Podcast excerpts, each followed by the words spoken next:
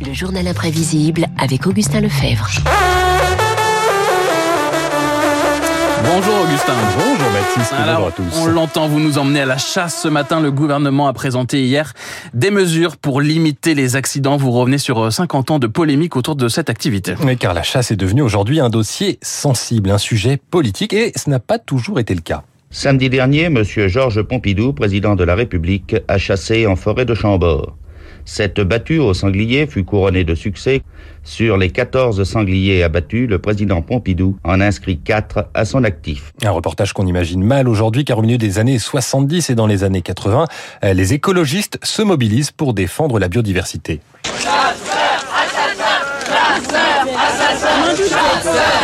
Manifestation contre la chasse à cour dans l'Oise en 76 et des arguments qu'on entend toujours des deux côtés aujourd'hui. Consommation de viande et méconnaissance d'un côté, cruauté de l'autre. Manger de l'agneau Bien sûr. Comment c'est tuer les agneaux Mais bien sûr. Seulement. Non, avec un lance-pierre, avec un arc, avec des flèches, d'accord. Vous êtes avec un fusil. Alors, vous savez pas ce que c'est, vous voyez. C'est pour ça que vous dites. Discussion confuse, certes, mais discussion.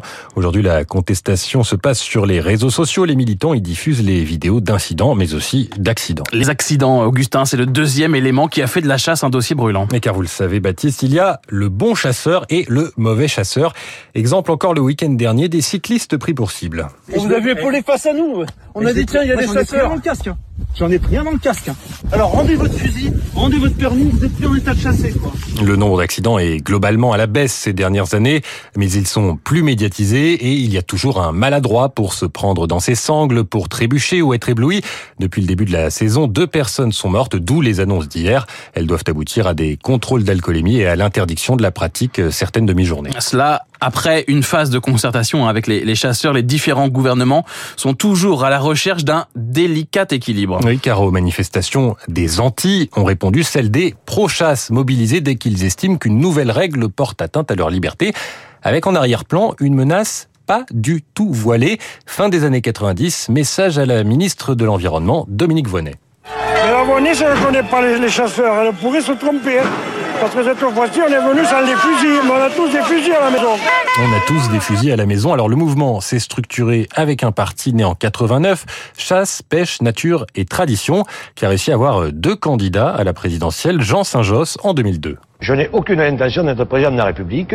Si nous sommes candidats, c'est pour passer un message. Et ce message, c'est la défense de la ruralité. Les ruraux payent par exemple le déficit de l'Opéra de Paris, ça me paraît normal. Mais moi, je voudrais bien qu'on me paye une, une- une école de plus. Depuis 2012, CPNT n'a plus de candidats. Alors sur une partie de l'échiquier politique, on se dispute les faveurs d'un prétendu électorat à chasseur, même si le vote n'est jamais lié à un seul élément.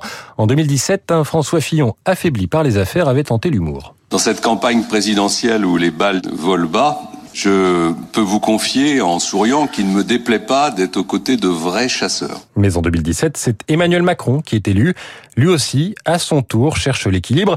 Le grand écart est difficile. Baisse du prix du permis, autorisation de certaines chasses traditionnelles d'un côté, ambition écologique de l'autre, patatras. Je vais prendre pour la première fois la décision la plus difficile de ma vie.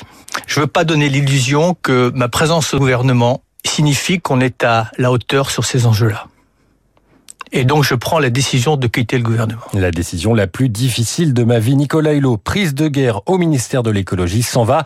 Départ lié globalement à un sentiment d'impuissance, mais avec en particulier un élément déclencheur. On avait une réunion sur la chasse avec une réforme euh, qui peut être une réforme euh, importante pour les chasseurs, mais surtout pour la biodiversité.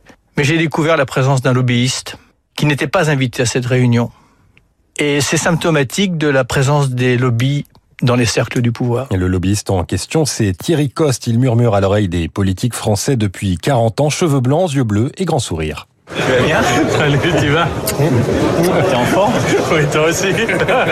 Là, c'est avec Emmanuel Macron et derrière ce côté débonnaire, un rôle assumé. J'adore les dossiers polémiques, que ce soit la chasse, les dossiers toxiques, le nucléaire ou l'amiante. Donc, mais le lobbying, c'est ça, hein, c'est s'occuper des dossiers qui fâchent. Et vous êtes en fait un professionnel de l'influence, on peut même dire un pro de la manip- manipulation en quelque sorte. C'est pas gérant, gênant comme terme pour vous, un pro de la manipulation? Non, pas du tout. Je l'assume pleinement parce que je pense que le lobbying peut être très utile à la démocratie.